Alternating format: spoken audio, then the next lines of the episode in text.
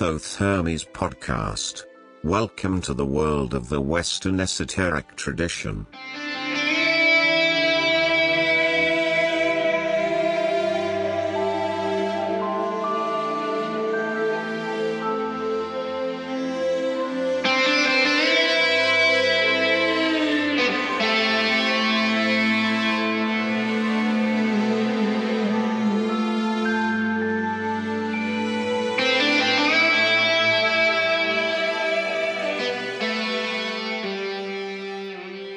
Hello, friends and listeners, and welcome to a new episode of the Thoth Hermes podcast. Today is March the 27th, and this is episode number 5 of season 8. And when I say that, I think it's amazing how time flies. We have already passed a quarter of the new year, and we are already into the fifth episode of this new season. It seems like it almost just started.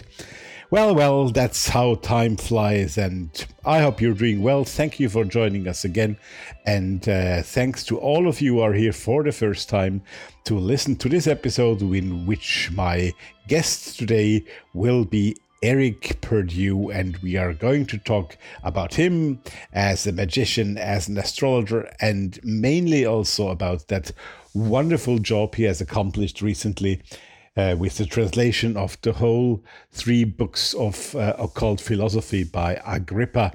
Uh, long overdue new translation, and uh, we talk a lot about that, of course, as well.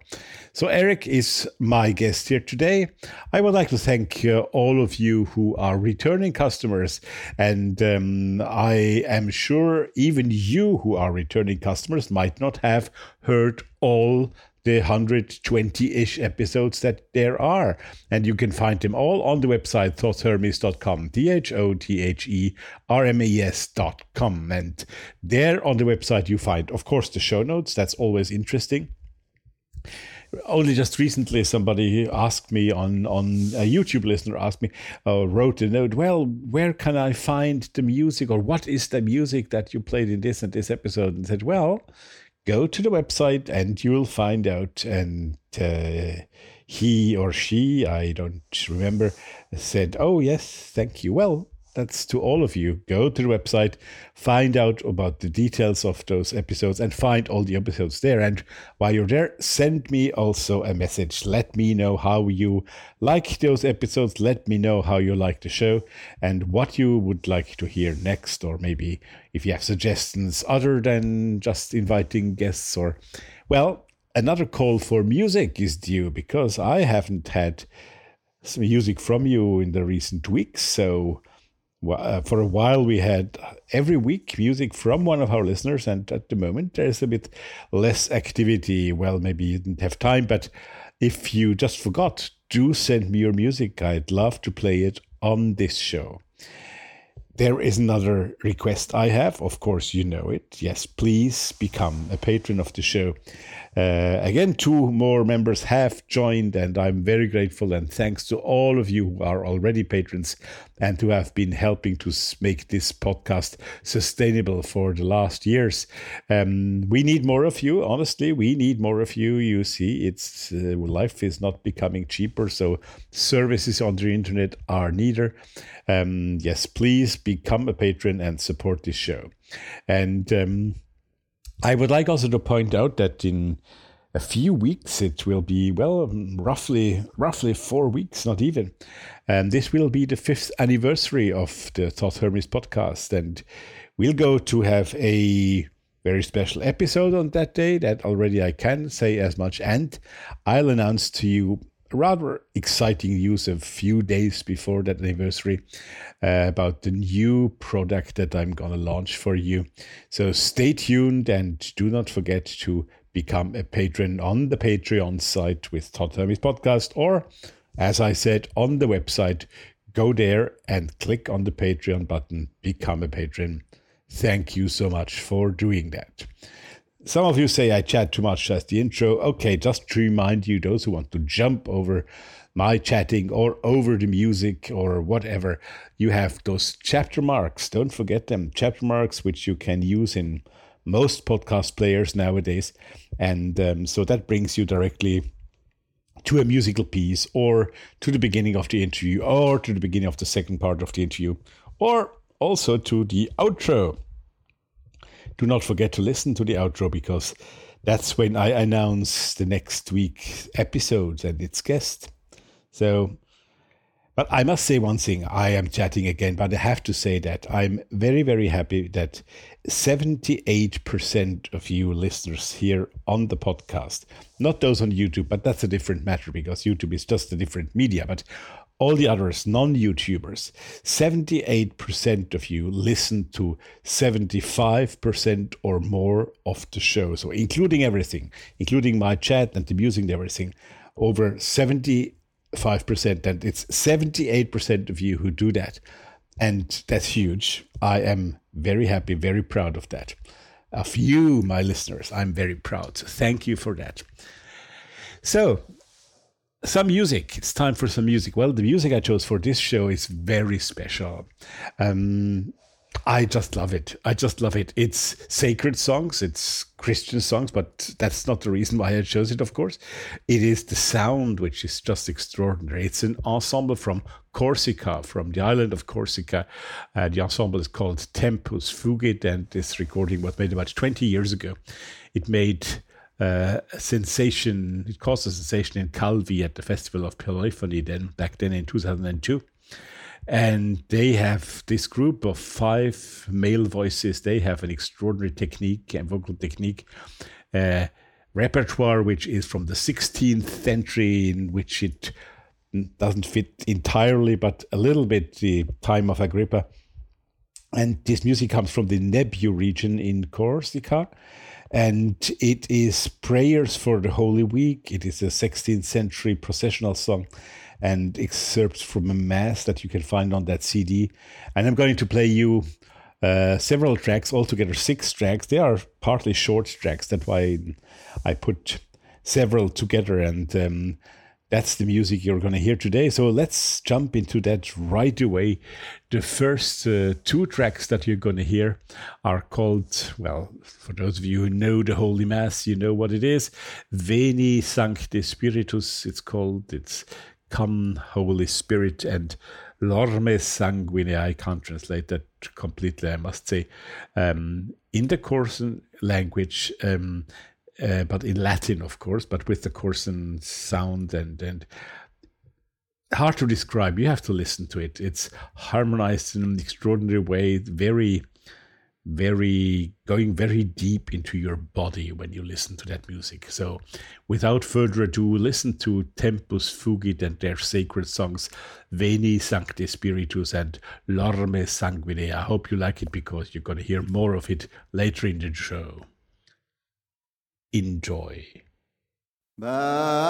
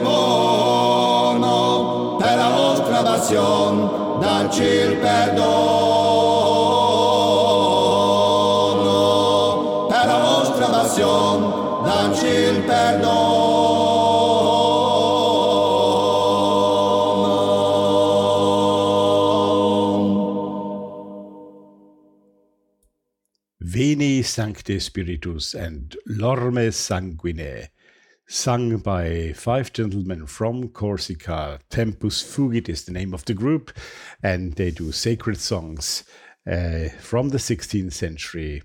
And I think their sound is quite extraordinary. I've rarely heard a thing like that. I hope you enjoyed. They're going to be more, as I said, later in the show. So now let's go to meet Eric, Eric Perdue, who has translated very recently. Well, good thing to say. He was at work for 11 years. No wonder. It's a huge task he took. Heinrich Cornelius Agrippa. Agrippa's books, three books on occult philosophy, he translated in this new English translation, which was really overdue. And uh, I can tell you, it's not only a great translation, it's a beautiful, no, three beautiful books, because of course it's the three books of occult philosophy. Um, very, very nicely presented um, in in in that in a very nice bound uh, matter. And um, by inner traditions and you can get it there. I will post that on the show notes um, what i would like to read you today is apart from the translator's introduction of course it makes sense i'm not going to read you agrippa's texts but some remarks that eric did um, would be too long to read them all because he uh, he goes quite in depth about this necessity of a new translation. I might o- only take the the the, head, the headers of those um, six reasons why he thought there was a necessity of a new translation and read a bit more about the background of it. So let me cite a few lines from Eric's introduction to his translation The Necessity of a New Translation. All prior English editions of the three books are based on the 6051 JF translation. This translation has served as a basis, as mentioned above, for many sources and spiritual practices, particularly over the past two centuries. After beginning a fresh translation from the original Latin, some interesting highlights began to appear. Mistranslations lack of technical knowledge, animal and botanical names that were wrong or old fashioned. The archaic English is sometimes distracting or misleading. Some graphics are incorrect. And all of these have compounded errors in later editions. So, as I said, those six points I didn't read the full chapters, but just the headlines. And then Eric goes on. Most importantly, the primary purpose of creating a new authoritative edition of Agrippa's three books is to take a fresh look at the original Latin. The secondary purpose was to obtain and cross reference as many of Agrippa's sources as possible. Tyson attempted this in his 1993 edition, but he often favored sources that Agrippa either could not have read because they were not available in his time, sources that Agrippa simply would not have used, or sources that did not exist during Agrippa's lifetime. Our translation attempts as much as possible to cite sources that were available to Agrippa.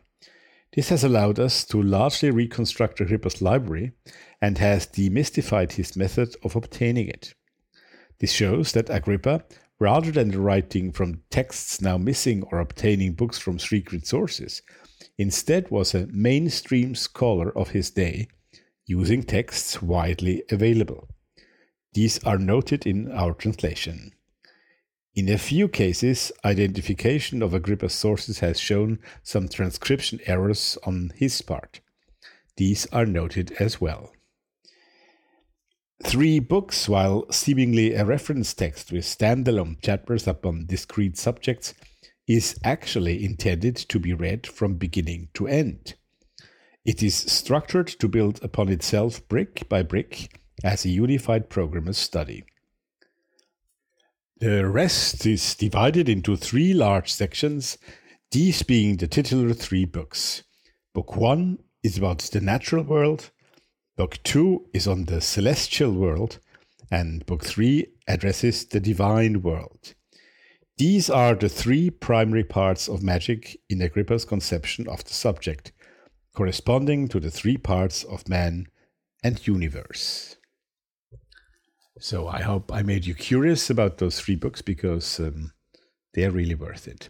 And now we are going to go and meet Eric Perdue at home in the United States and have a wonderful talk and discussion with him on Agrippa and on many other matters.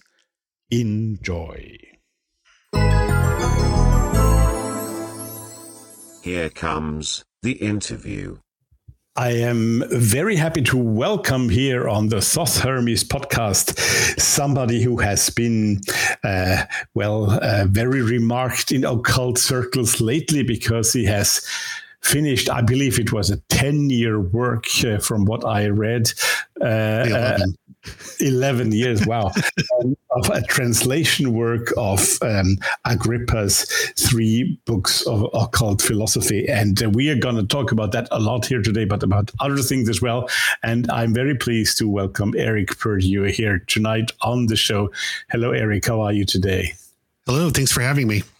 Well, of course.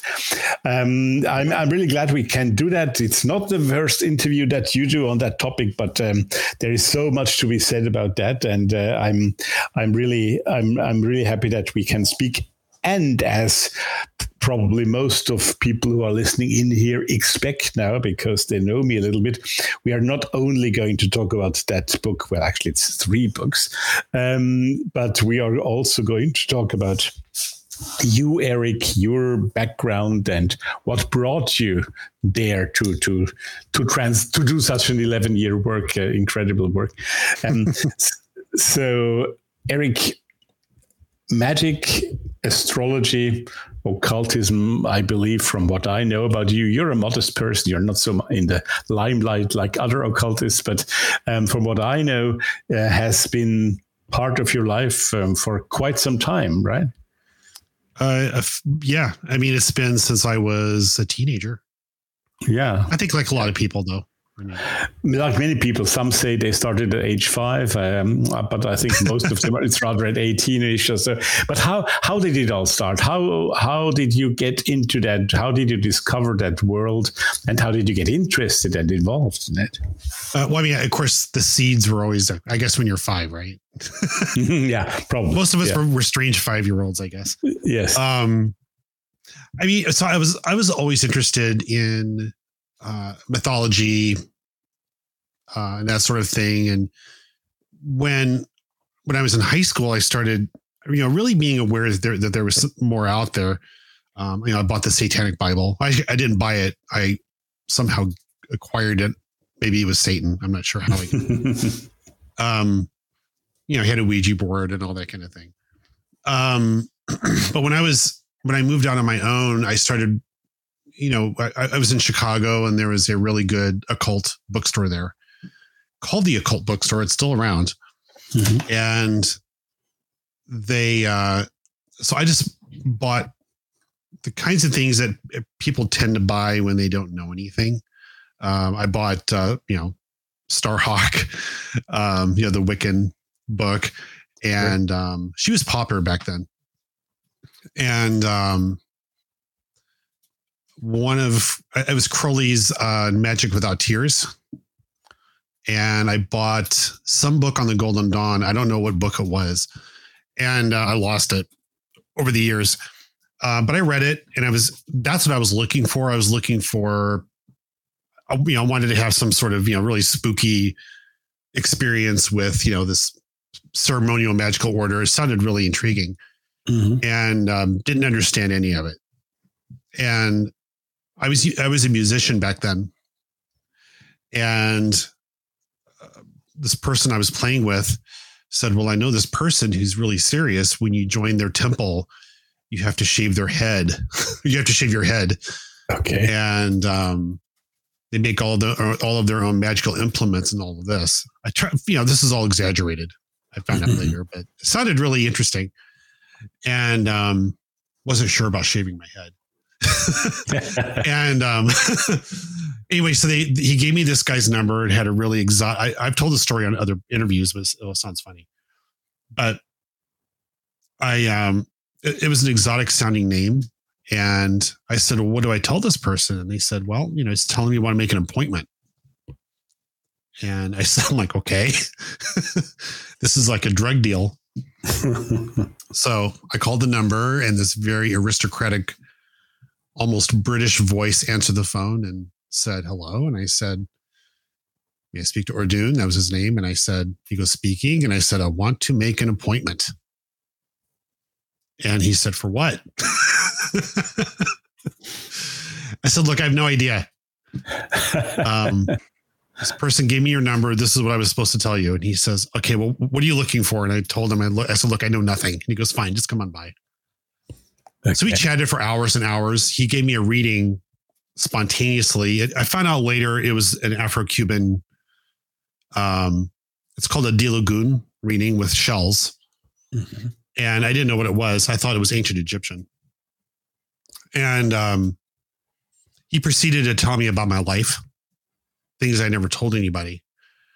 So I thought to myself that I want whatever he has. Hmm.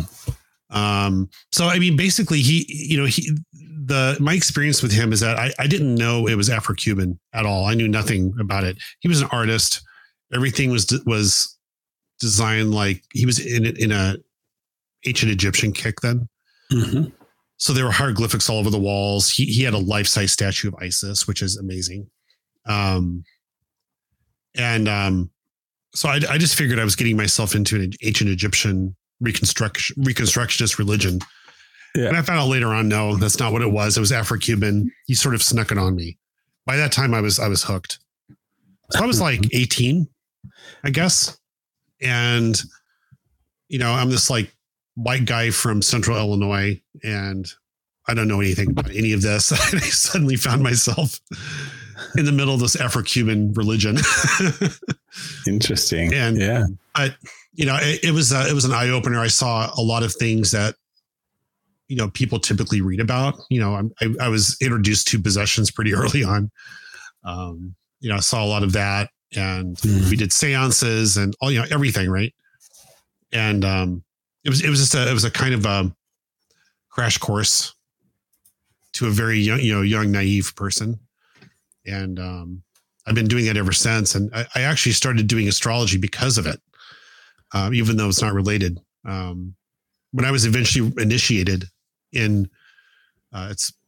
We, we call it Lukumi. Most people know it as Santeria. Yeah. Um, Lukumi is kind of the more common term amongst practitioners. Um, I was eventually initiated. a, a Cuban, the Cuban version, right? Lukumi, right? Yeah, it's Afro-Cuban. Yeah.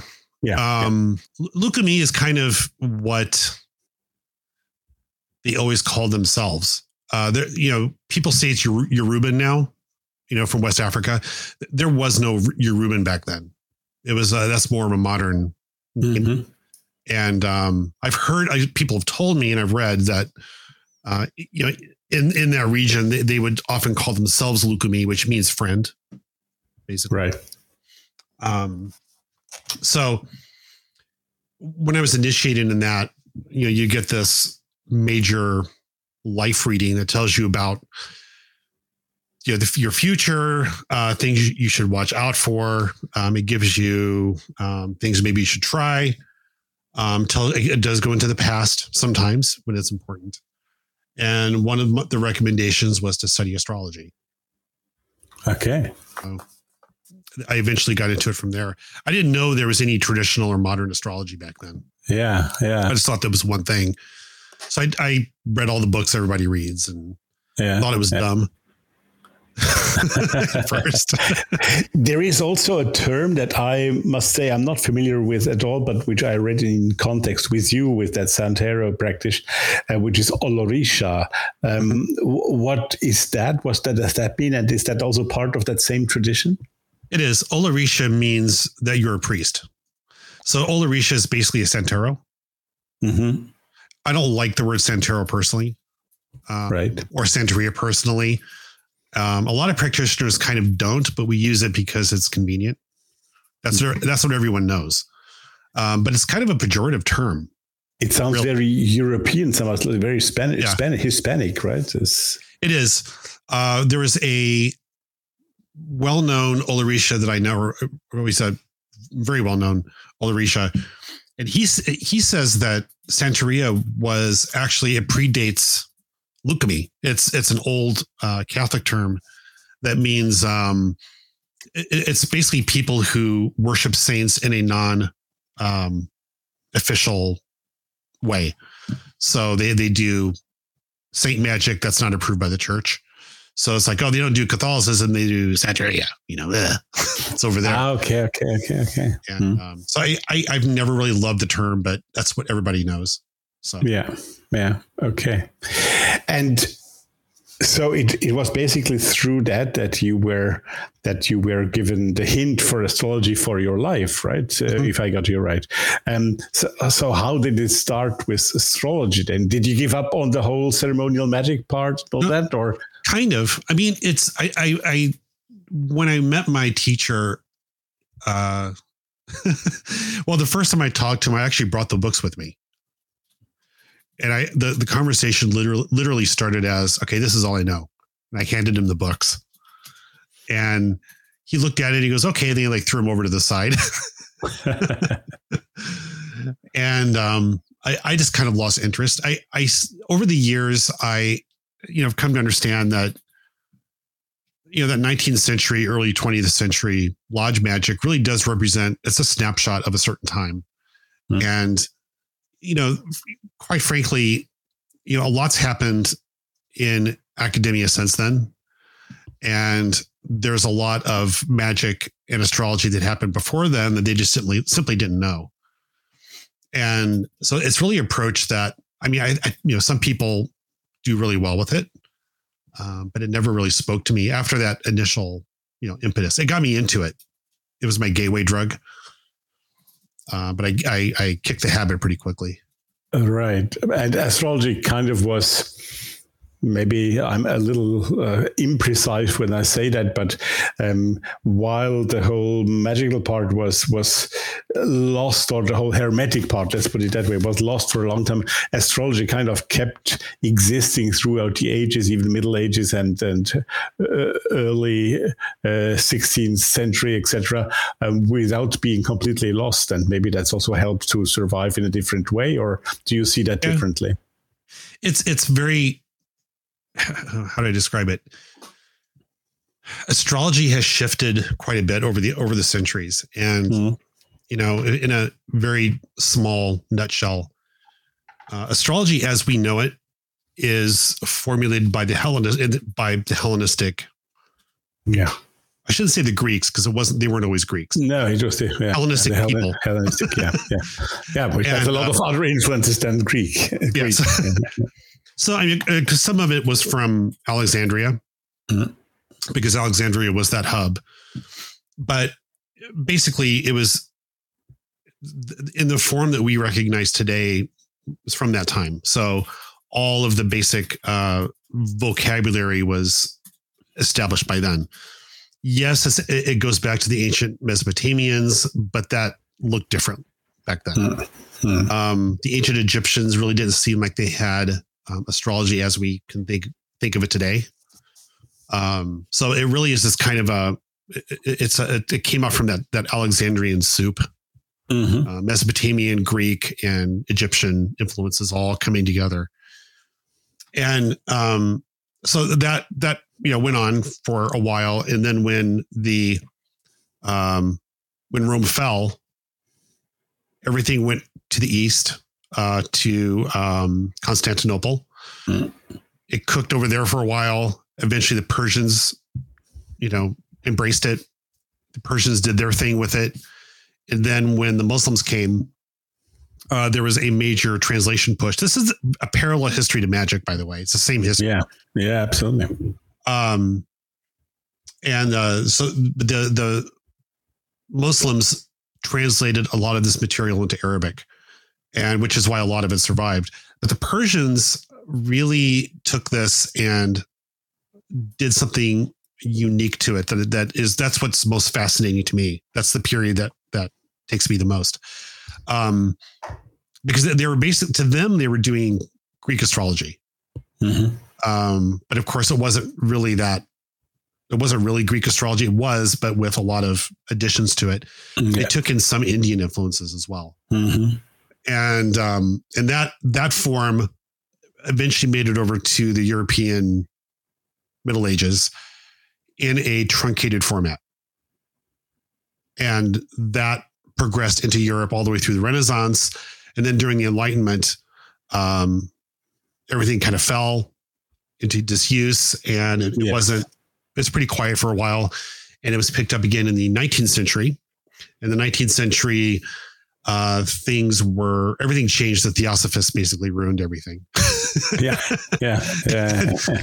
Um, Yeah. They they believed that they they wanted to take away all of the the fortune telling elements in their words out of astrology. So they took out all of the predictive tools. Um, psychology was was emerging as a science. It was merged Mhm. with psychology. So then for a while, for about a century, that's what astrology was. Um, so a lot of the the kind of internal logic of why astrology is the way that it is was sort of lost and forgotten.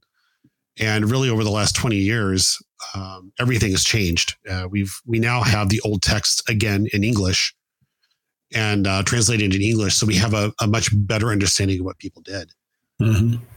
which has never happened. In I, I mean, we have more material today than I think any practitioner did in any time in history. Which in itself is very positive, but of course also a danger because as a practitioner, especially as a student, when you start, you have to find your way through a huge number of materials, and and you can easily get disoriented, can't you? Yeah, it's it's less of an issue now because so when I started studying traditional astrology, uh, there there weren't many people. So there were, I think, I don't know, maybe four or five people really teaching it, mm-hmm. and, and and then it was only one particular branch of astrology. It was horary, which is yeah, which is a type of astrology that answers specific questions. Um, but natal was kind of not as popular with traditional uh, until more recently. But today, today people are teaching it. You know, of course, social media for good and for good or ill. yeah, uh, there's a lot out there.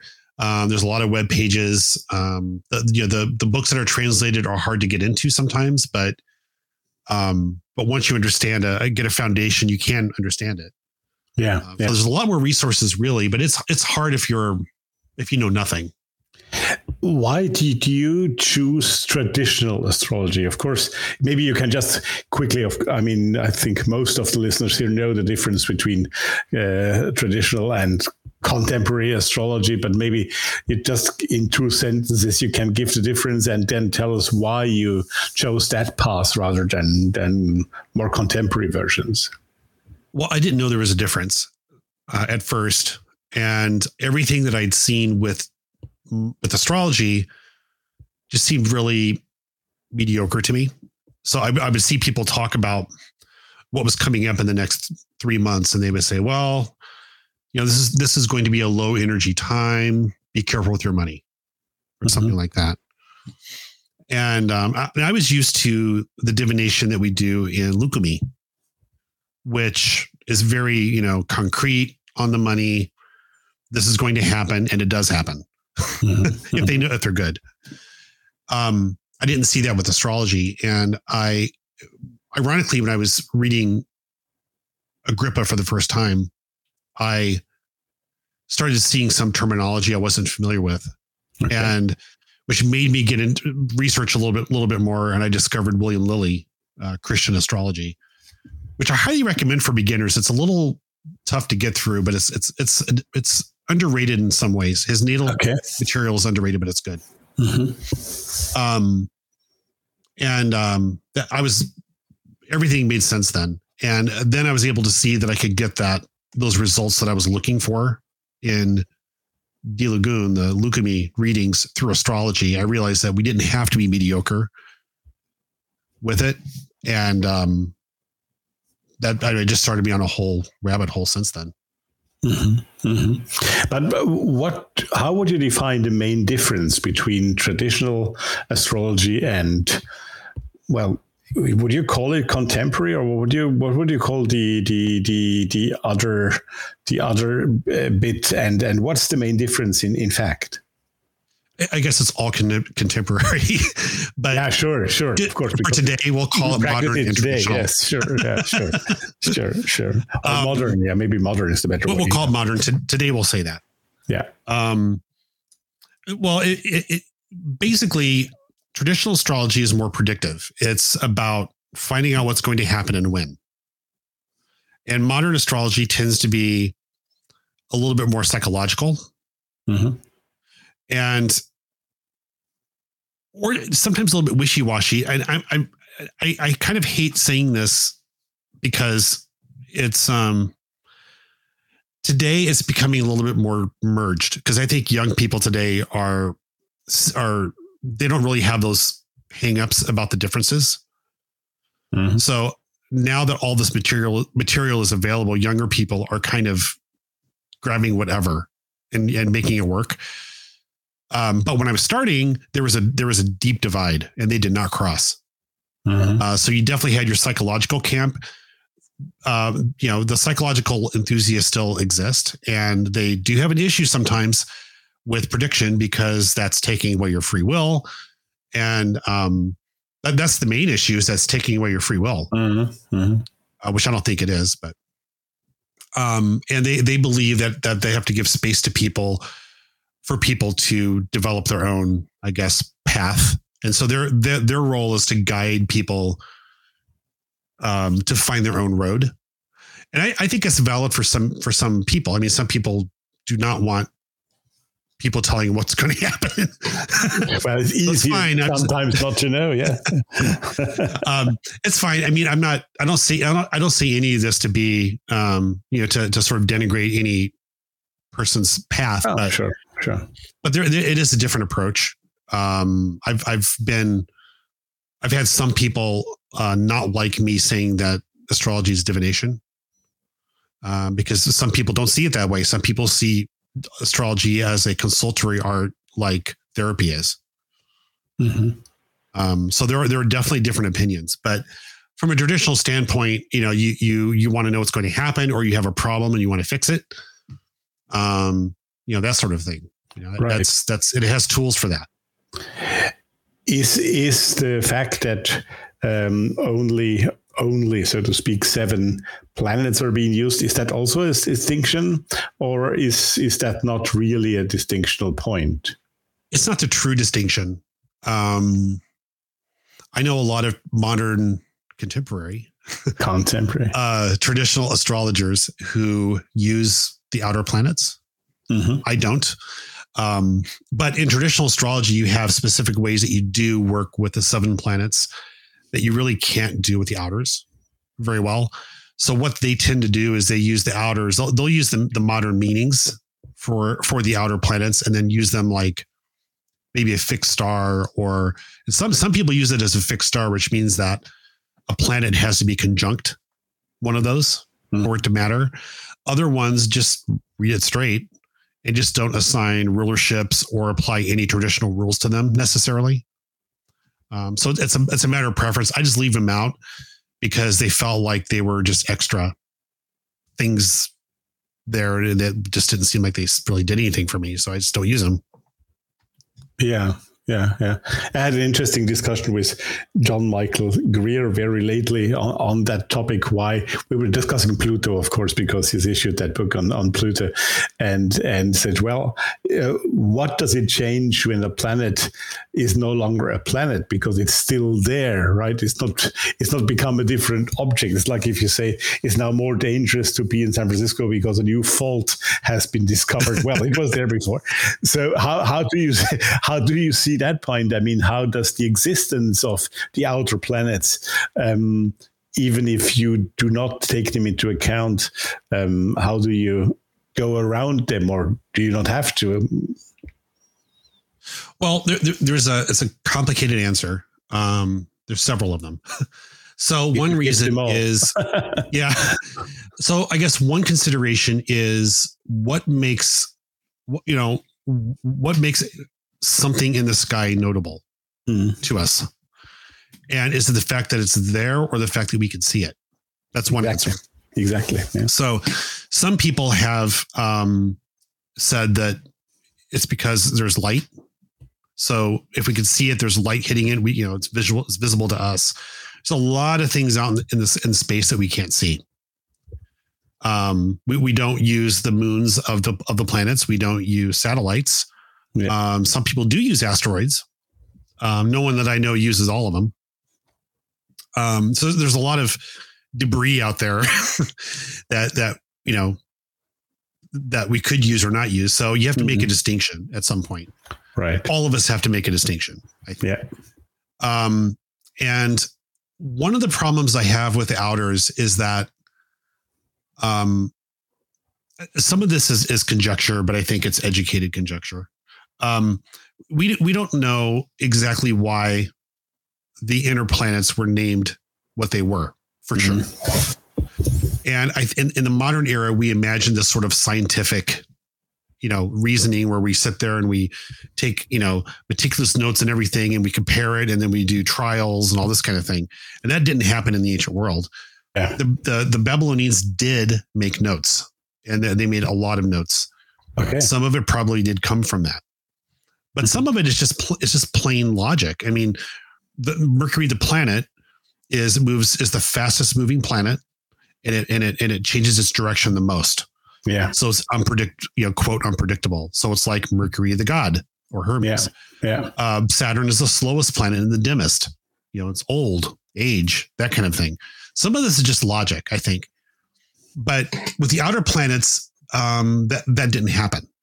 So they they were first of all named by astronomers who really did not care about their magical significance. Yeah. Um, so it was random. They were just trying to keep in, you know, keep pace with the, or keep the the trend of the Greek or Roman god names. And um, and then and then astrologers came in and said, "Oh, it's oh, it's Pluto. Okay, well, what is Pluto in myth?" And they start kind of merging all of this together. Plus, what happened in history at the time it was discovered. That's the other other consideration, which tends to favor Western history. Mm-hmm. Mm-hmm. Um, they don't Yeah. really tend to pay attention to other parts of the world. So Yeah. the whole thing just seems. It, it, I just it- it's enough doubt in my mind to really take it too Mhm. seriously. But at the stage, I mean, all all of the outer planets have been used now for. I mean, at least in Pluto's case, since the 30s. But I mean, so, so now a few generations, uh, or decade or um, centuries in a couple of cases. But anyway, there's now a, a, practice built up, so now people just kind of rely on it Right. and use it and say that it works, and that's fine. yeah. Um, Yeah. I just I don't. I need more than that. yeah, yeah. No, but, but your your argument sound or your arguments sound very sound and clear to me. Actually, yeah, yeah, absolutely. I mean, uh, to be honest, of course, in my practice of magic, you have to have one of the tools for it is astrology. But I'm not. I'm not really good at it, if, if I have to put it like that. But by instinct, I by instinct I also always work in in the traditional way, and I'm not. Uh, but in, I couldn't argue it. You, I'm very happy you gave those arguments because it's it's actually comforting to me. thought of. It's com- There's also one more, uh, and this is a, a, fairly recent discovery in the last, I don't know, few decades. I mean, it's not that Mhm. recent. But um, there is a there is an ancient device called uh, uh, learning device in astrology called our, called the um, uh, Thema Mundi. It's in an age. It's in a couple of old texts. It's a it's a conceptual chart for the birth of the universe, and but that no, I mean even in the ancient world they didn't believe that it was literally the chart, but they used it as a learning device, and um, but that that um chart actually explains a lot of the basic logic of astrology, and it also explains the sign rulerships. And because a lot of people think of sign rulerships as affinity like um you know aries is aggressive thus mars is aggressive. Well that's that's actually Mhm. that logic has only existed since since the 1970s Right. um it's it's actually more about it's it's an aspectual relationship. So um you know uh saturn is is a uh, the most malefic planet well both of saturn's signs are opposed um the sun and moon signs um you know jupiter is the lead is the best planet the nicest planet Mhm. uh, both of its signs are in, in a trine aspect to the sun and moon's signs. So there's a yeah. it's a it's a relationship of those planets, um, you know, aspect wise to Leo and Cancer. Uh, Mhm. not not because you know Aries is like Mars or Capricorn is like Saturn. It's it's a weird little shift in thinking you have to do. Yeah, yeah, yeah, yeah. Well, thank you. Really, really helpful. Thank you so much. Um, and of course, it then makes sense, and you even mentioned it just a little while ago, that when you are so deep into that field of uh, astrology, that you and that type of astrology that you come not only across Agrippa, but you, that you delve into Agrippa and and go deep into his work, right? Or is that what happened with you before you thought uh, translating uh, it? But how, how did you how did you come across Agrippa? What did he mean to you? How did he how did he come into your life, so to speak? Um, well, I, I learned about Agrippa from my old teacher, Hmm. and um, he The, the one the one from Chicago, the, the early one, the, Right. Really, right. Mhm. um yeah he he was a strange uh Orisha. so he was into uh western esoteric tradition Mhm. and his he had, a, he had an amazing library um but he he taught he told me about picatrix Right. uh before i think anybody was talking about it at least in the occult world um Mhm. and we were talking I don't know, early 90s, early to mid 90s. Um, and um, he didn't have a copy of it. He wasn't able to read it. Um, this is pre-internet, so Sure. things were harder to find. You know. Yeah. Um, so he he told me that this this book, three books of occult philosophy, uh, he said that book two is equivalent to the Picatrix. He didn't really know for sure. Of course, it's that's not really correct, but Yeah. uh, but this idea of planetary magic. So w- when he died, um, I don't know, a little bug in my ear, you know, happened, and I'm like, well, I need to learn about planetary magic. Uh, I think, and so I'm like, oh, there's, I don't know, I don't have Picatrix, but I can get this three books, Mhm. and um, so I, so anyway, I bought it. It was the the Tyson edition, and I read Right. it straight through. And um, and so that that's that clued me into a lot of things. That a there's a lot, um, there's a lot happening with astrology that I wasn't aware of. Um, and um, and then it just showed me there there's there's even little minor, not unimportant links, but it, there were certain things that reminded me of what I learned with Lukumi Mhm. even. Um, not this isn't official link or anything like that. I don't want people to go crazy. Um, but it reminded me of it because I, I think certain things are kind of universal when it comes Right. to magic. So So, um, of course, well, astrology came later. yeah, yeah, yeah, exactly. So there you have that. There you have those three volumes. You said the the, the, the Tyson edition that was the translation so far, right? That that was around, if I'm not completely It's not wrong. really a translation. no. Yeah, Tyson didn't translate it. Okay. Okay. Sorry. Uh, Turner is the translation, right? That's fourth book. Okay. So I'm not Uh, completely mixed up. And uh, I should I should have the book here in front of me because you, you talk about that in the intro to, to your translation. That so far the the translation that was the only one available of the whole three books uh, um, was by. Now you help me, please. Tyson. Yeah. So um, Tyson is is was the most readable. Uh, he was the one. Okay. Okay. Okay. Okay. It, is- it was the most. Um, I wasn't completely available, track yeah. then. Okay. Okay. Good. yeah. Mhm. Um, I made up a new word right then. and um, uh, no, so the trans the only translation really before 2020 was um, the J. They they call him JF. Um, there's arguments on who JF is. So it's either John French or James Freake, Mhm. leaning towards John French, but we don't know for sure. Mhm. And so, really, before now, all all English editions of Agrippa of three books were that translation. Right. Usually modernized, massaged a little bit, annotated, whatever. But it was all that.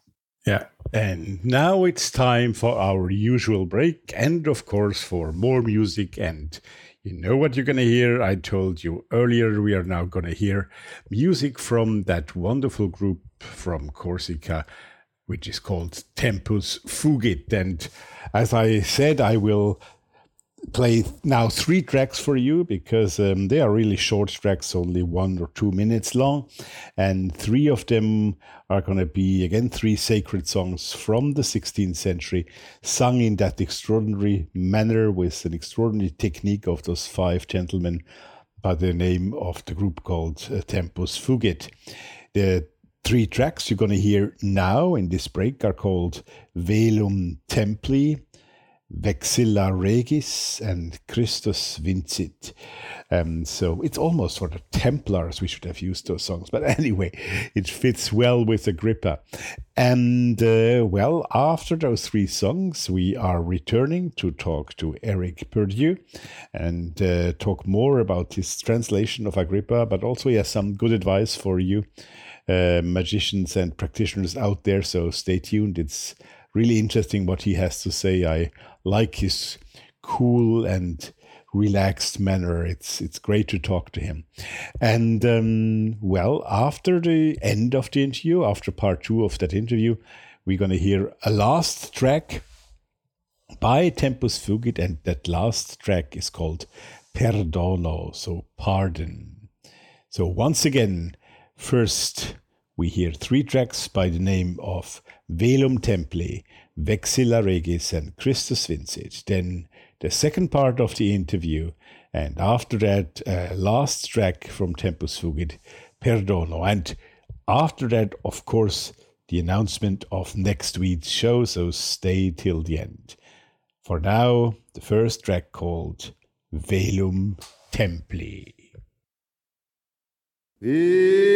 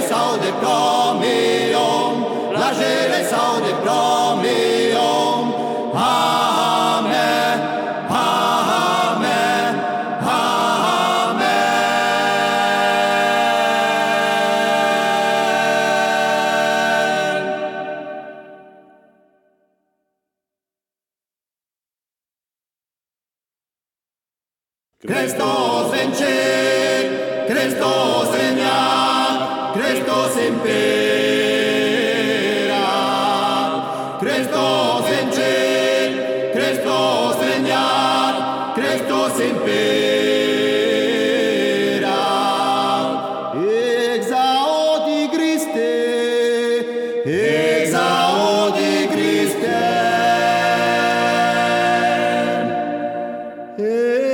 Ecclesia Sancti Dei, Gensum Magistre Pax, Vita et Salus perpedua. Redanto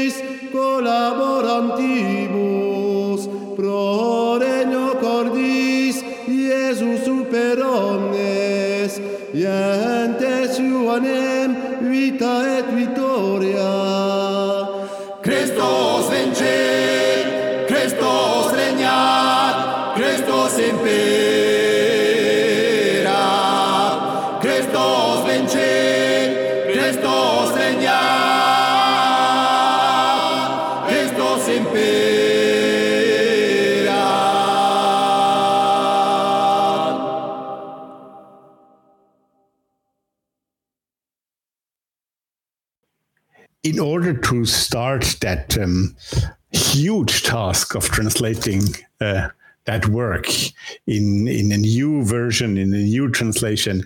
Uh, what kicked it off in you? I mean you uh, is it just uh, okay i'll start doing that and after three years you found out you have to finish it now otherwise the three years were lost? Or or or, or did you really say no okay this is going to be my next 10 years. I want to have this published in a new version. Or what what happened? Why why did you choose to do that Um, well, I, the first thing I tried to do is translate Picatrix, okay and I didn't really know as much about uh, astrology back then, which was a huge mistake. Um, but I, I was able to get through it. But I, I did the first three books, and then I found out uh, John Michael Greer and Christopher Warnock were doing theirs. mm-hmm. and I was so uncertain about what I was doing, and with especially some of the botanical and animal names, that I was just like, you know, I'm not going to just let them do it. let them deal Yeah. with it. I'll I'll do something else. It's And, a very um, special field, isn't it? Yeah. yeah. Yeah, it is, and, and, and really, Picatrix is not an easy book to translate anyway. I I really I don't know what I was thinking, but um, it showed it showed me that I can do it. Uh, that that was the importance of it. But Mhm. With uh, three books, I I knew for a while that there were problems with the translation. Um, Christopher Warnock talked about it quite a bit, and there were a couple of passages that um, that he knew that he would point out as examples, and with the passages that he was talking about, if you knew astrology, you could figure it out. And I'm like, okay, what would happen if we actually did one that was correct? You know, so I did the first, I think five chap, three or three to five chapters, I think, um, as a test, just to Mm. see what would happen. For yourself, you And- test for yourself how you felt Yeah, I it. didn't tell anybody. I was just doing it, Right. and it, it's turned out to be really smooth. And it just kind of, uh, I mean, not all the words. I you know, I, I talked about this a lot. I mean, a lot of three books is actually quoted from other books, but Mhm. Um, but it, it, Agrippa has, I mean, he he linked everything together, but it, it, he has a very smooth style about him. So he's a fairly easy. I think he's fairly easy to, to get through. And um, but I, I noticed, I think maybe in chapter, in the first chapter, I realized that sources needed to be looked at seriously. And then I think by chapter three, I noticed problems Mhm. Like problems that no one else that really people didn't notice because the translation didn't look weird. so and one of my favorite early ones was I think it was on the chapter of Earth where JF says um, that the Earth is entirely changeable. Mhm. Tyson makes this footnote saying, well, you know, Agrippa didn't really read his Plato correctly. Um, it says here in Plato that the earth is un, is unchangeable, and I look at the Latin and it's unchangeable. So in things like that, it looks like that the tra- that Agrippa really made a mistake, and then you know Mhm. Tyson corrected it. Yeah, yeah, yeah, yeah. You know. yeah, yeah. and so I, I noticed a lot of that kind of thing happening, and I realized that I needed to keep going. And after a while, I just I had to finish it. After It while, my weekly- It was, it was my weekly like uh, ritual, but it didn't really it didn't really take me that long. It didn't take me ten years. Um, there were some publishing challenges that happened in that ten years. I But, think um, book book one was book one was once published, wasn't it? Yeah, it's gotten confusing. So, Chris, I, I- initially went through Christopher Warnock to publish it, Mhm.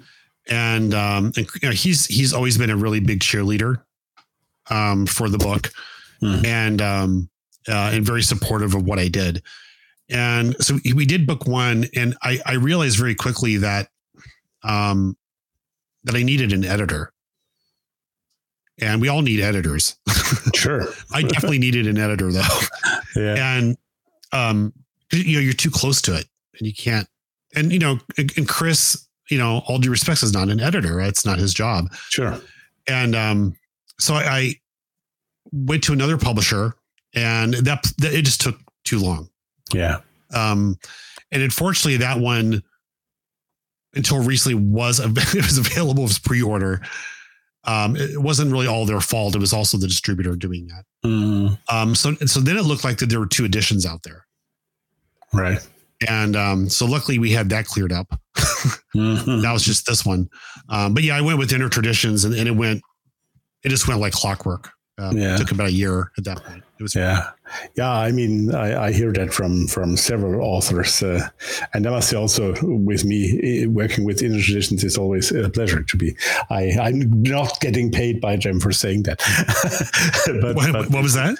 I, I'm not getting paid for uh, by inner traditions for saying this. Oh no, It's always nice to work with them, but it is actually, it really is. And um, I mean, great. it's also, of course, you need to be a big, a big company to be able to to finance such a, a venture. I mean, it's it's three Sure. three really nice books in a in in an edition that is is worth it. I mean, you don't you don't. It's not made on on thin paper and uh, which you tear apart in the first in the first uh, use. You know, it's it's really it's really well done, nicely printed, a nice nice a nice object also to have on your shelves. Not only I'll, I'll, I'll hasten to add though. Really, to me, what makes it is is the editors I had. Mm. Um, my the the editor I worked with uh, primarily, you know, knew knew some Latin. Mhm. She was able to look at this and be like, okay, did Agrippa say this for real? And it you know made me really. I, I had to retranslate some of it. Mhm. Um, uh, but there was that. Um, the the managing editor uh, knows Hebrew, so she was Mhm. able to to find things there. And then there was a proofreader, so there was there was Wow. three people going through this. You know, Well, that's good. That's good. Well, I mean, it's, almost you would say once in a lifetime occasion to not just for you, but for even for a publishing house. I think to to do that work to do it's, it's a major achievement actually for for you in the first place but also to have have it published and for the audience to have it available because now of course um, uh, it's there and it can be used for the Yeah. future yeah you think it would be easier to get it published, but it wasn't. yeah, well, exactly. Um, Tell us a bit about uh, um, now that you have known him so well um, about Agrippa himself um, as a as as an uh, as a magician or as a writer as what was he for you in the first place? Was he a person who was important because he collected all that knowledge or was he important because he dared at the time in the 15th 16th century where it was not necessarily easy to do such a thing to publish it? Or was he important because he created a lot of that stuff himself? What what what's in your point of view? Tell us a bit about him. So Agrippa was, I mean, it, it, to be very brief about it, was an academic. Mhm. and in, in the in the Renaissance sense, um, and which meant he was also a doctor and he was a secret agent and had this kind of exciting life, Mhm. but or may have been a secret agent. We don't really know because it's a secret. like a certain Alice Um,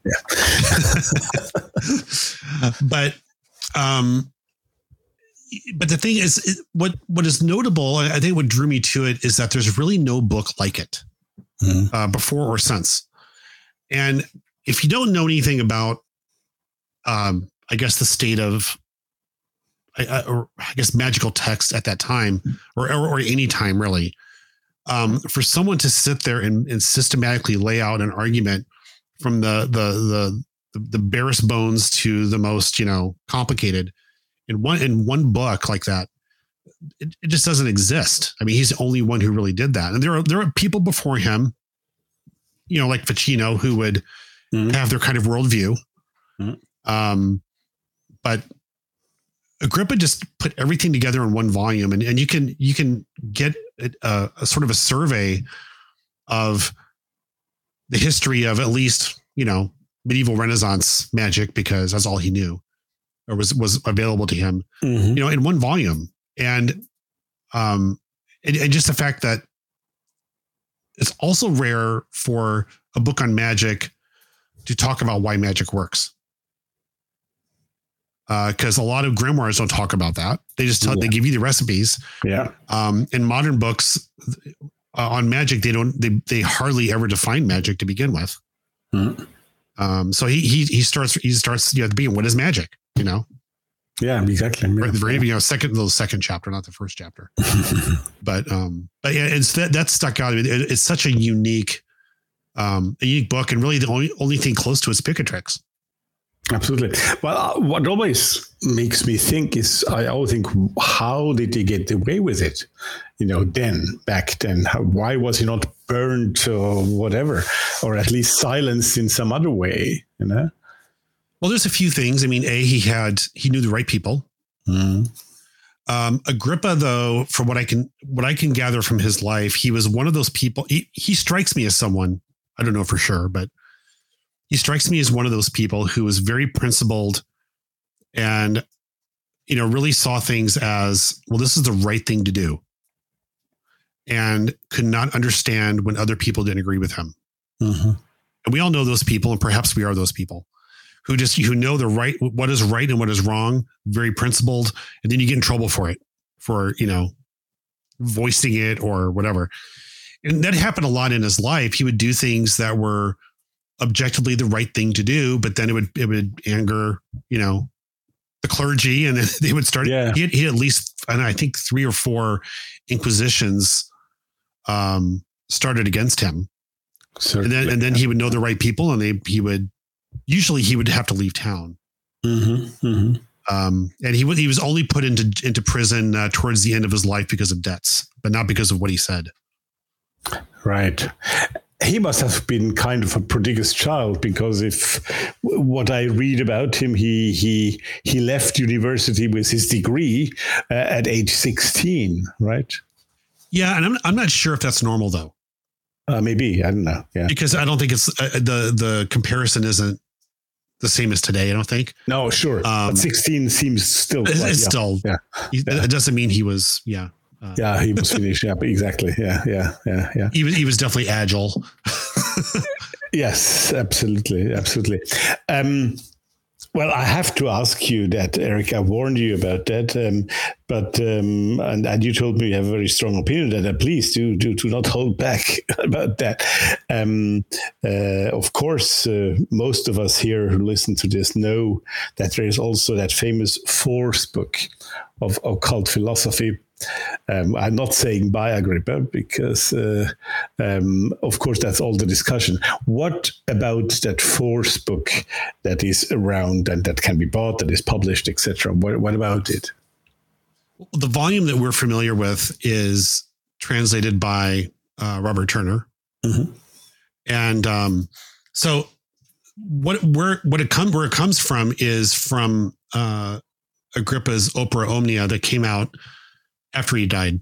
Mhm. It's a collection of everything he wrote and um, letters and everything, and there is a fourth book in there, but the fourth book is just the first section of the Turner's of Turner's fourth book, so it's pretty small. Um, and then the rest of the book are just other things that were in the Opera Omnia. Um, I th- if I rem- remember correctly, in the Opera Omnia, he has the fourth book, and then he has the Heptameron. Or no, uh, what? No, fourth book, Heptameron. I think Geomancy is in there somewhere.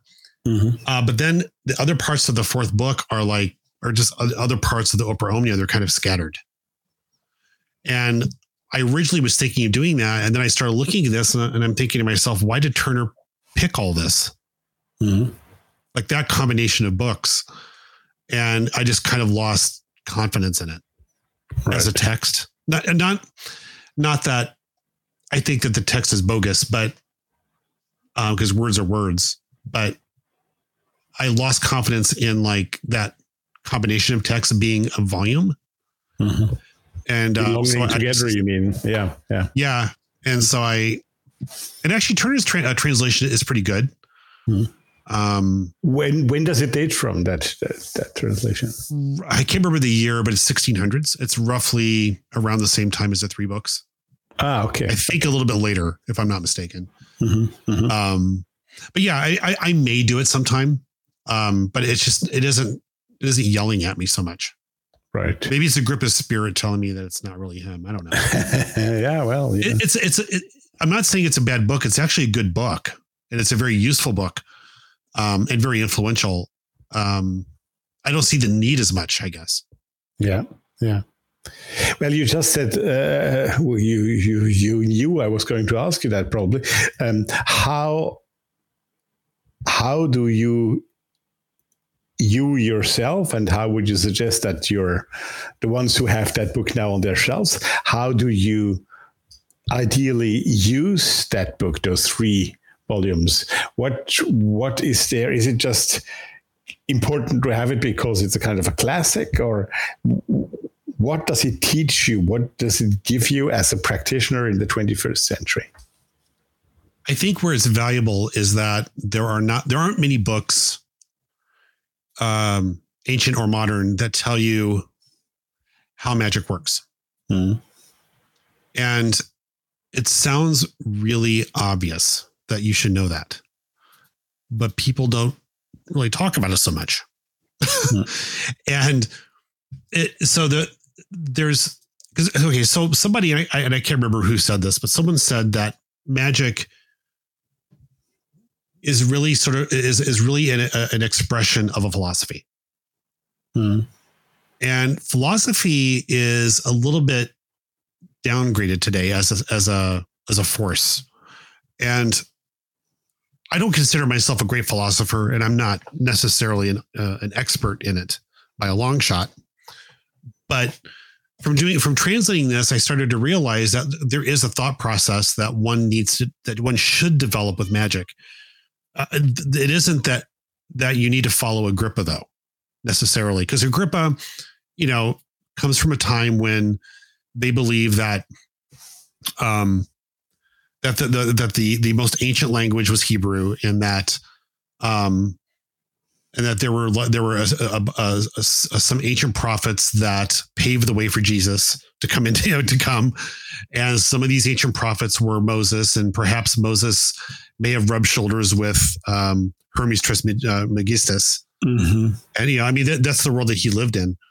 But but the thing is, is that what's important is that is that we think about this sort of you know chain of being. And really, that's the the whole book is about the chain of being that Right. Ficino talks about too.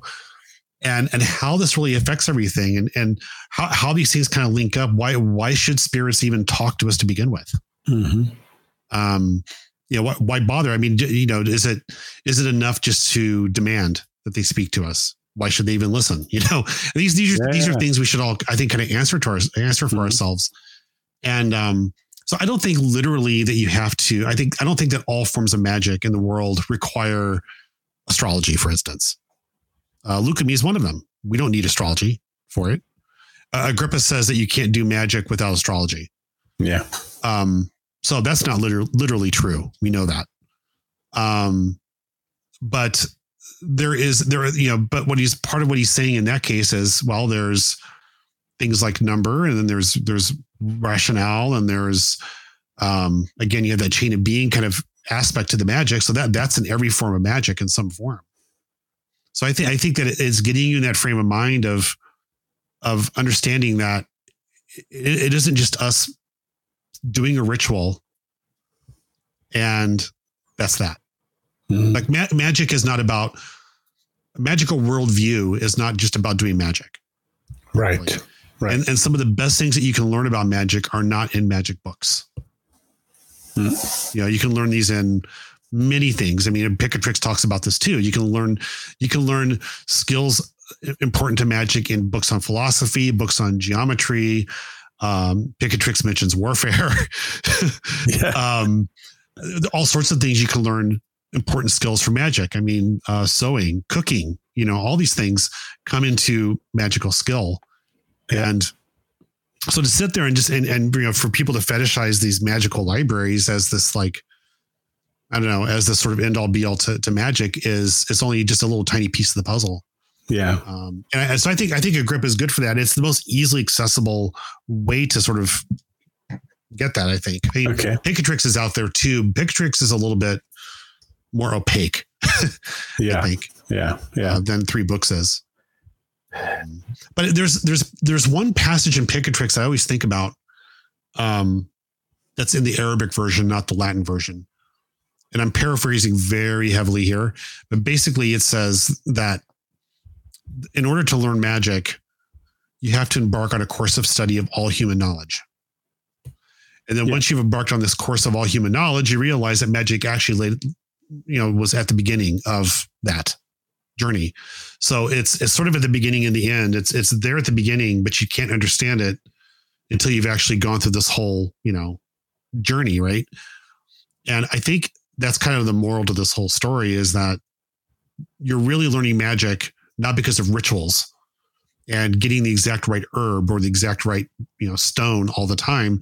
It's this whole like body of knowledge that you develop. That's wisdom. Yeah, yeah.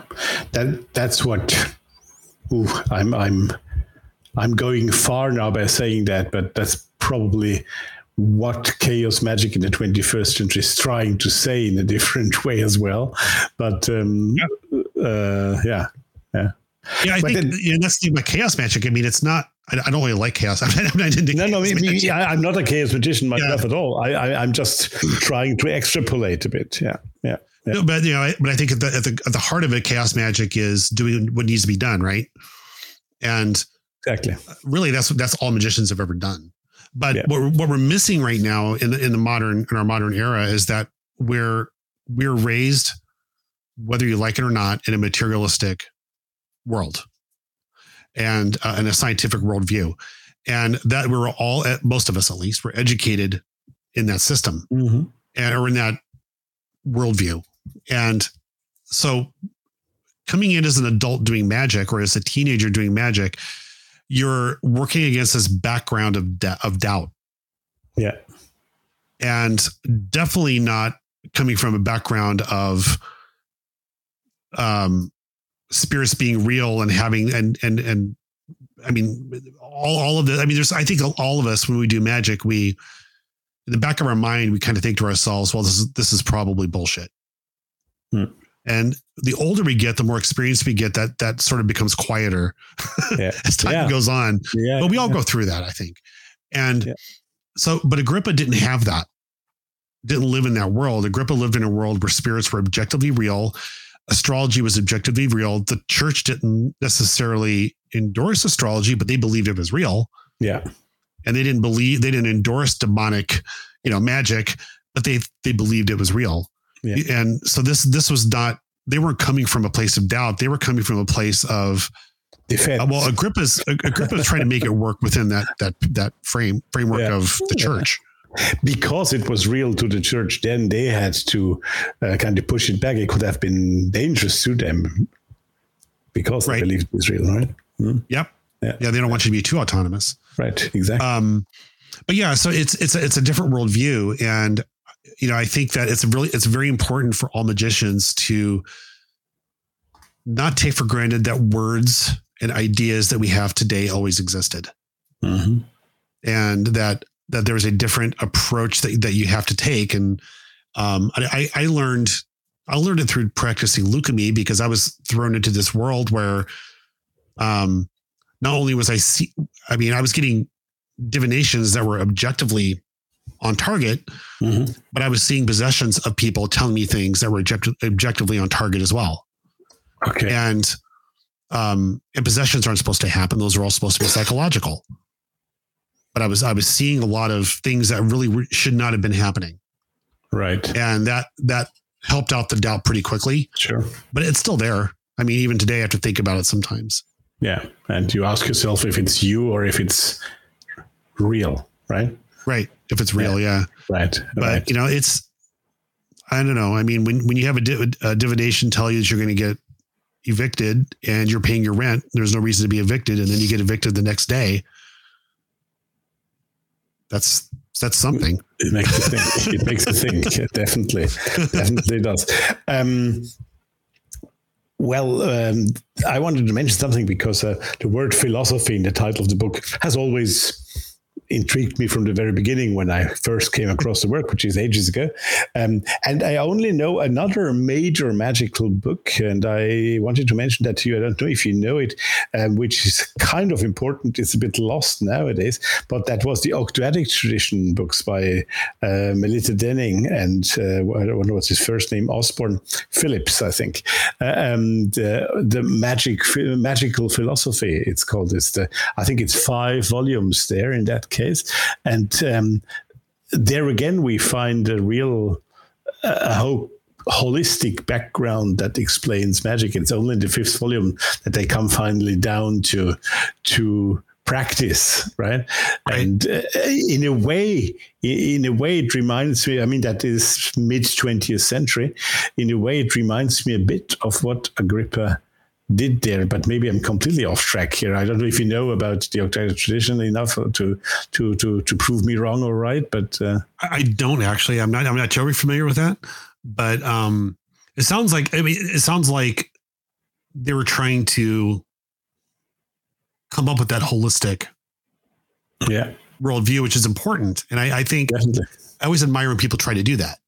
Mm. Yeah, and the, the, the philosophy is a scary word today because I think that we tend to look at it as, you know, a lot of navel gazing. And I, I think that, I think that, um, where it becomes important because really the, the, the purpose of philosophy is to, is to teach you how to think. Yeah.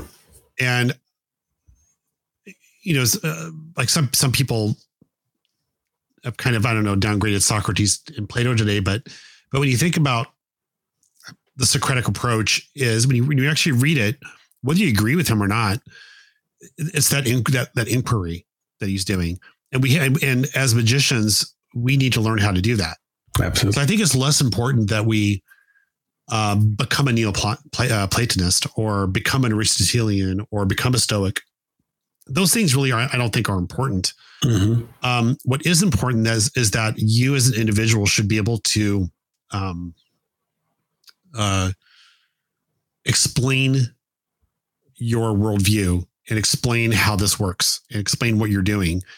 Um, what you know, I, I think an obvious example is um, I'm not going to have the answer, by the way, but a good example is okay. We're doing something like astrology. Um, there are many reasons why astrology may or may not work. whatever. So it could be magnetism, light, spirits, whatever. Um, if we do, uh, I, I do my Afro-Cuban divination, I can tell you how that works.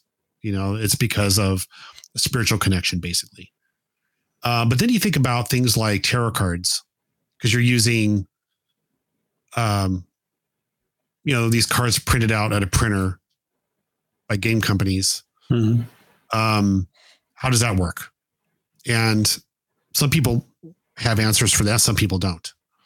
Um, but I think that that line of thinking is because you know because I mean I'm I'm picking on tarot because tarot is not necessarily part of um, a particular tradition, really. Mm-hmm. Yeah, it, it, sort of came out on its on it as its own sort of thing. Yes. Mm-hmm. So, you know, uh, being able to answer like how does tarot work? Is it okay if it's spirits? Then what spirits?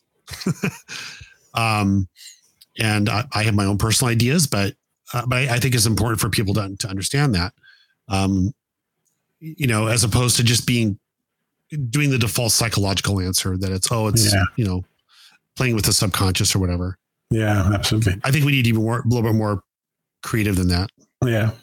Maybe philosophy as a as a as a study has also become in the same way you just said earlier about other things too scientific nowadays and teaches you more about the background and the past and rather become your own thinking individual. Right. Yeah at the end and the, i think at the end of the day the spirit of philosophy is to teach you how to think. Yes own. exactly. Really. Exactly. I, I, don't think plato really expected there to be like a um i don't know to have followers necessarily Yeah, yeah. I don't yeah. know what he thought, but Yeah. um, but yeah, I, and and with Agrippa, I think it's the same thing. I mean, he's he's he's you know just quoting other people, um, and and he strung those those quotes together to make his own arguments. Um, but uh, you know, in the end, he's he's he's explaining, um, he's trying to explain to Renaissance people, you know, how how magic is really not the scary demonic thing necessarily. I mean, it can be, um, but there's a safe way to do it in the church. And, you know, to us today, we may not have those hangups. Hmm. Um, but it's still important to see how how he did it because it's still valid today. I mean, maybe it's not the church, maybe it's just to ourselves. Maybe it's you know, maybe we need to figure out in this uh, materialistic scientific world how how it can still be valid. We, we Right. those are all things we should answer Absolutely. ourselves. How would you how would you counsel a young person starting who is 18 Let, let's say somebody comes to you like you did in the time back then to that gentleman in Chicago with with with the books that he or she read and and and, and asks you advice on how to how to approach the path of magic um, in 2022 what what would be your advice Oh boy. Um, I would probably start with I think a daily practice helps because you have to see something works. I would start there. I is even though I tra- even though I, I, I write, um, I don't like throwing books at people as a first thing.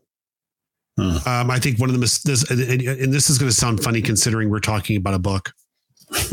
um, is that the occult becomes book fetishizing a little bit too much?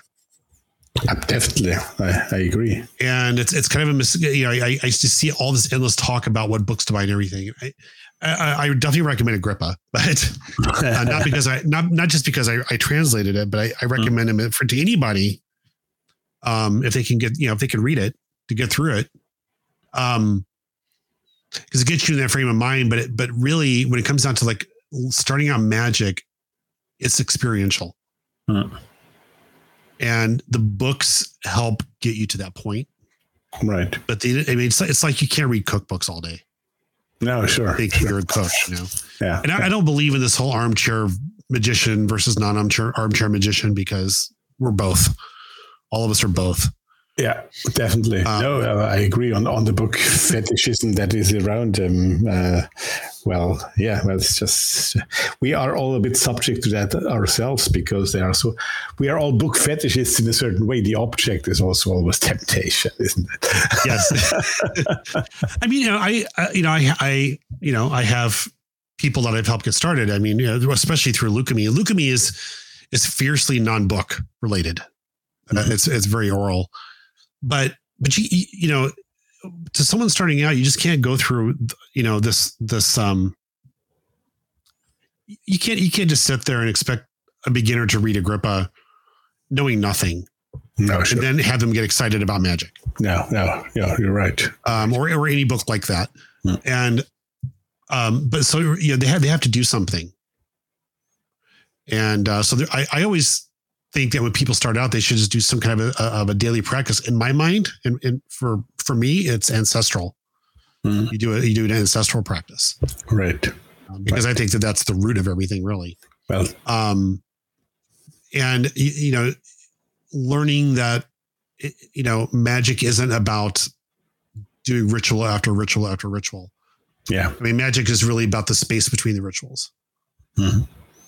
That that's a wonderful final uh, final word. um, Space between rituals. That's that's. Uh, I love that one. I love that one. That's the tech. Will that be the title of your next book? Eric? Yeah, there you go. Okay. I, I want to do three books of occult Christmas.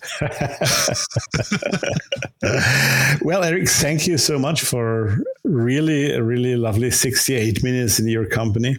Uh, I think we covered a lot of ground and, and, uh, um, in a very calm and um, wonderful way. Thank you for that, and um, all the best to you, to your future projects, and and Well, thank you. um, um, I hope we'll we'll meet again at some point, and I'm sure we will. I mean, we all meet again at some point, don't we? Next time I'm in Germany, which hasn't happened yet. Oh well, yeah, I, I'm in Austria, but it's quite close. so- Austria, sorry. Yes, yes. So please let me know. you know, we are very. It's like the Canadians who don't like to be taken for Americans. It's the same, the same difference. I don't blame them. okay. um, thanks, Eric, and have a good remainder of the day. Thank you.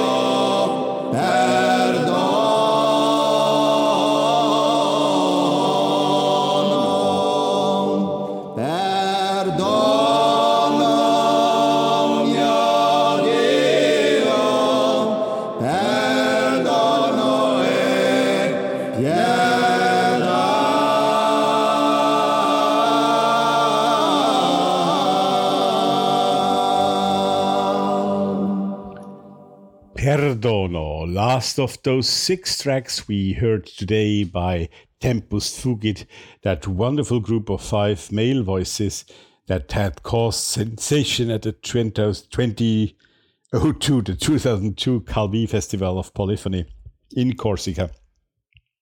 They have this unusual vocal technique and an innovative repertoire, even if even though it's from the 16th century, but it's very rare songs, and um, it's harmonized in a ma- way that's really amazing. The names of those five guys is Benoit Fleury, Eric Nathalie, Hervé Molioni, Patrick Vignoli, and Paul Giontini. So that's the five gentlemen that compose Tempus Fugit. Thank you, guys. And thanks to Eric Purdue. Eric, thank you so much for a highly interesting talk here today on the Thoth Hermes podcast. And um, uh, thanks also for the good advice that you had for especially beginning practitioners, uh, as we talked about that towards the end of the interview. And with that, we come also to the end of the whole episode of this show, of episode number five of season eight. And it was lovely to have you with me here today again. And I hope you're going to be returning in a week uh, for our new show, which will be episode six. And on episode six, I have a guest that you have heard twice on this show, but in very short uh, appearances on uh, Ex Libris episodes, if you remember those way back when we did Ex Libris shows. And um, well, this time, Chris Giudice, who is my guest, he has just released a new book of his, a book on Italian occultism, a very special personality of the Italian occultism of the 19th and 20th centuries. Um, and um, uh, I'm looking forward to present you that talk with Chris Giudice and uh, talk a little bit on European matters once again, like today, actually. And um, but there's also some chapter of occult history that has been rarely talked about. So it will be interesting to hear Chris on that and also to get his book. And uh, well, that was the show here today you got everything that I had to tell you. And um, well, do stay safe and healthy for the remainder of this coming week. And um, come back next Sunday for a new episode with Chris Giudice. Take care, stay tuned, hear you soon.